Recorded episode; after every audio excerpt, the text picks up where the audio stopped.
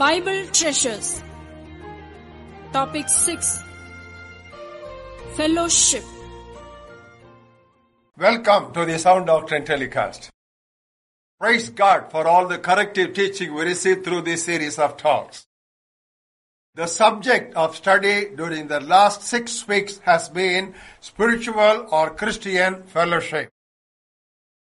As often pointed out, beloved, this is a crucial subject in the matter of discipleship. We will point out to you two important scripture texts to explain to you why we make that statement. Turn with us to 1 John 3rd chapter and the 14th verse. We know that we have passed from death to life because we love the brothers. He who does not love his brother, he abides in death. In other words, love of brothers is the indication and the evidence or the manifestation that we have passed from death to life. A similar text is in the same book of 1 John, 5th chapter and 2nd verse. By this we know that we love the children of God when we love God. We know we have passed from death to life when we love God's people. And we know we love the children of God when we love God. See how they are so critically interrelated. And our topic has been how not to fellowship. So far, we have studied six lessons. Lesson number one. Do not disregard the indispensability of fellowship. Lesson number two. Do not be overruled by self-interest. Lesson number three. Do not be hypocritical in love. Lesson number four. Do not postpone reconciliation. Lesson number five. Do not be partial. Last week we studied lesson number six. Do not write off anyone quickly. Today we will move on to lesson number seven. How not to fellowship. Do not give place to envy. Do not give place to envy. Beloved, there are so many vices which are detrimental to healthy Christian fellowship. But envy is perhaps the foremost of all those vices. Now, how do we say that? We have often told you that 1 Corinthians 12, 13 and 14, Apostle Paul deals with the functioning or the operation of spiritual gifts. And 13th chapter, which is the central chapter of these three chapters, he explains to us how gifts without love are useless. From verses 4 to 7 of this 13th chapter, he tells us what love does and what love does not. And when he lists what love does not do, now what is the first thing that he points out? Fourth verse. Love does not envy.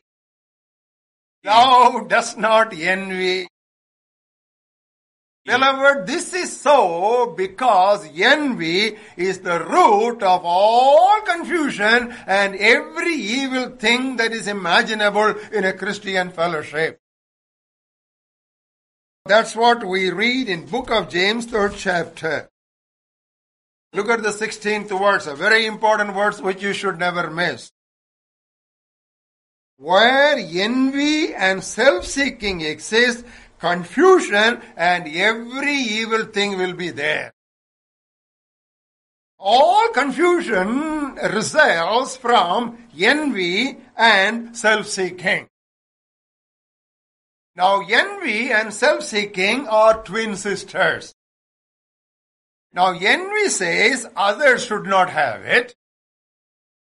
And self-seeking says, I alone must have that. Beloved, in the sight of God, all sins are equally bad and sinful. But envy is more cruel than many of the other sins. That's what we read in book of Proverbs 27th chapter. Fourth words. Wrath is cruel and anger a torrent. But who is able to stand before jealousy? You know, wrath is cruel, anger is torrent, but uh, nobody can stand before jealousy. Here we want to give you a quote from Dr. Bill Graham. Envy can ruin reputation and it will split churches and it will cause murders. Envy will shrink our circle of friends and it will ruin our businesses and it will dwarf our souls. And he says, I have seen hundreds cursed by it. How true, beloved. Yes, beloved, envy is self-destructive. And it is detrimental to our physical health also.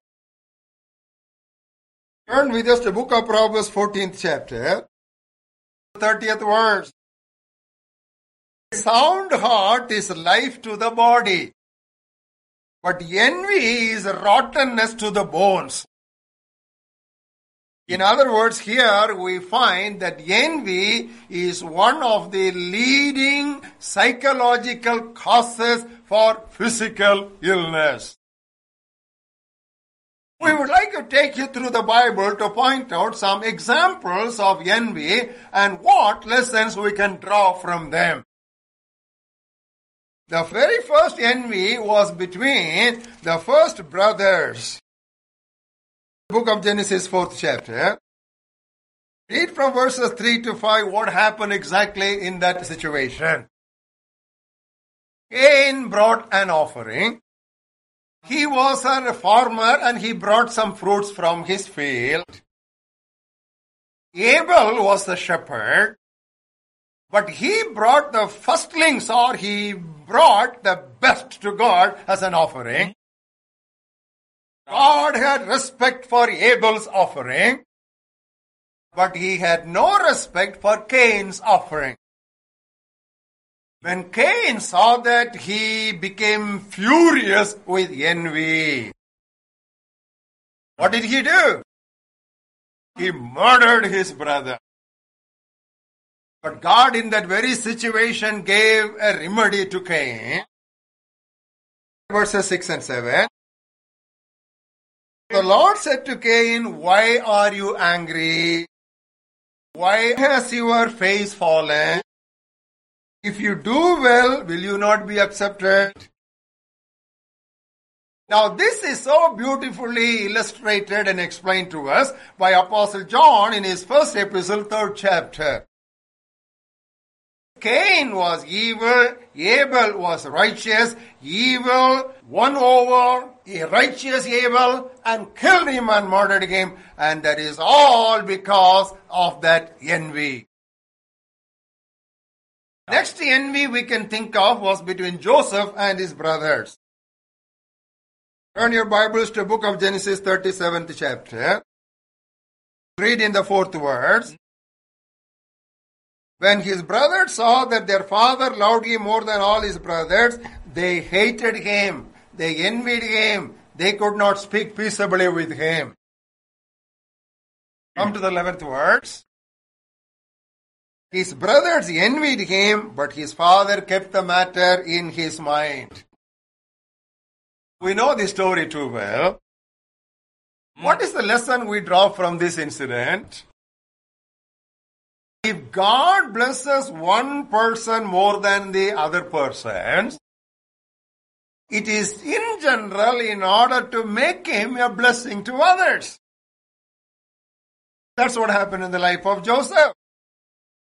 His brothers envied him. At the end of the story, Joseph pitied his brothers. Now, with another story that we can think of, which is a very sad story, is the story of Miriam and Aaron against Moses. Turn with us to book of Numbers 12th chapter. In the first verse we read, Miriam and Aaron, they spoke against Moses. What did they say? The second verse. Has the Lord indeed spoken only through Moses? Has he not spoken through us also? And the Lord heard it. We don't read whether Moses heard it or not, but the Lord heard it. So we know that this was actually a ministerial jealousy. But to cover it up, they started attacking his personal life. His wife was an Ethiopian woman. There was some conflict perhaps in the family. And they started speaking against it. So, beloved, when there is envy, usually it results or it goes into evil speaking. Now turn with us to 1 Peter and look at the second chapter. We'll read the first words. Therefore, laying aside all malice, all guile, hypocrisy, envy, and evil speaking. See, they go together. Envy and evil speaking. Envy invariably results in slander. Beloved, the slander is usually demonic in nature. Because it is the name of the devil is called accuser of God's people. You all know that very familiar passage. Let us look at it again. Revelation 12th chapter. Look at the 10th words and see the second portion. The accuser of our brothers who accused them before our God day and night, he has been cast down. And how did they overcome him? 11th verse. Overcame him by the blood of the Lamb and the word of their testimony. Now, what is the meaning of that word blood there in the sight of accusation? Now we would like to point out a passage by Apostle Paul, then you understand how that go together. Romans 8, 33 and 34. Who shall bring a charge against God's elect? It is God who justifies. Who is he who condemns? It is Christ who died for you. In other words, the blood of Christ was shed for that person, and who on earth can ever bring a condemnation against that person? That's the same argument God presented before Miriam and Aaron also. Moses is my servant. Now that is my responsibility.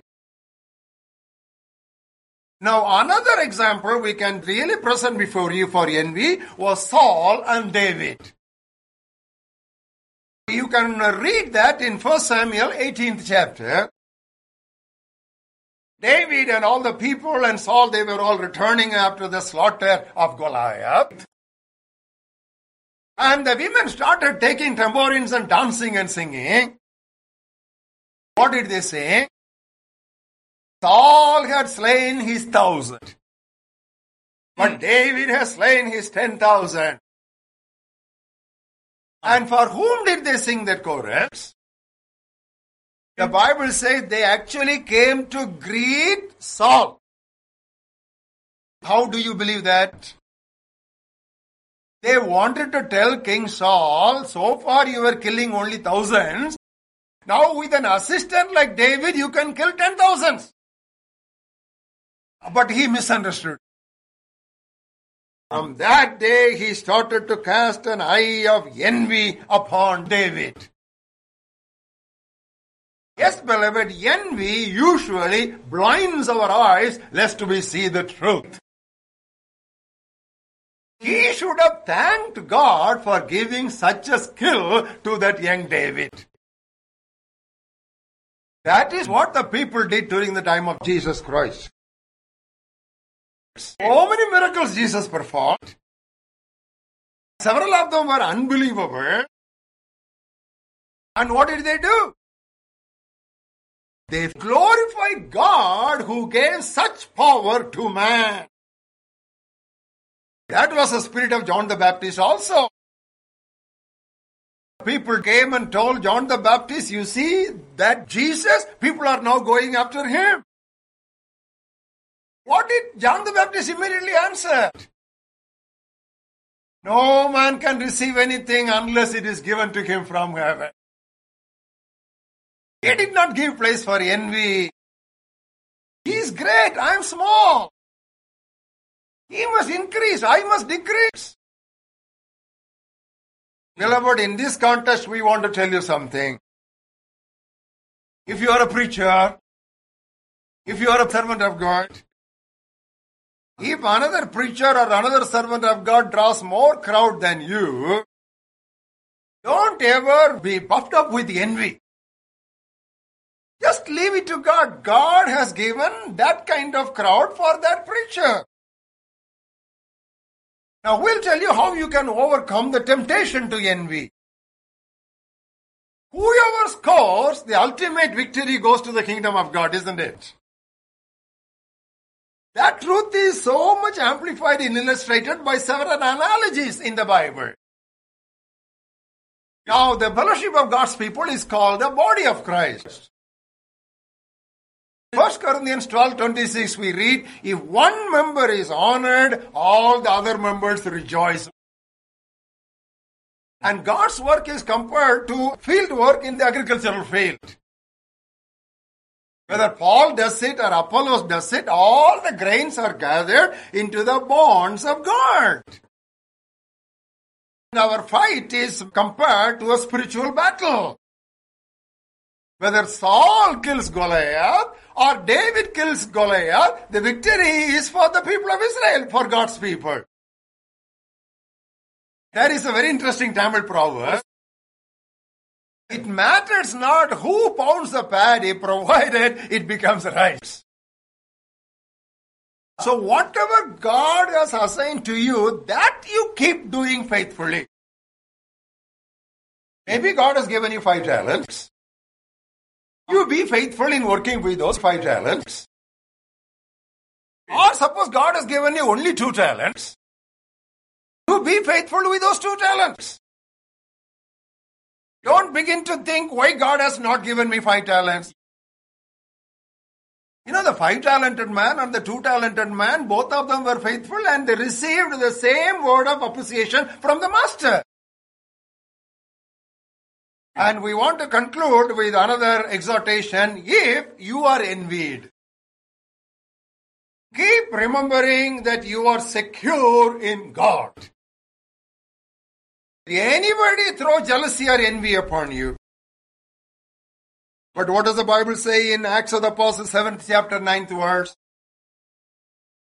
The patriarchs becoming envious, they sold Joseph into Egypt but God was with him. In other words, the word of the Lord was deeply working in his life and he had his security safely and securely anchored in God. Maybe we should join the psalmist when the time we are envied to say like this. The Lord is my light and the Lord is my salvation. The Lord is my strength. Whom shall I fear?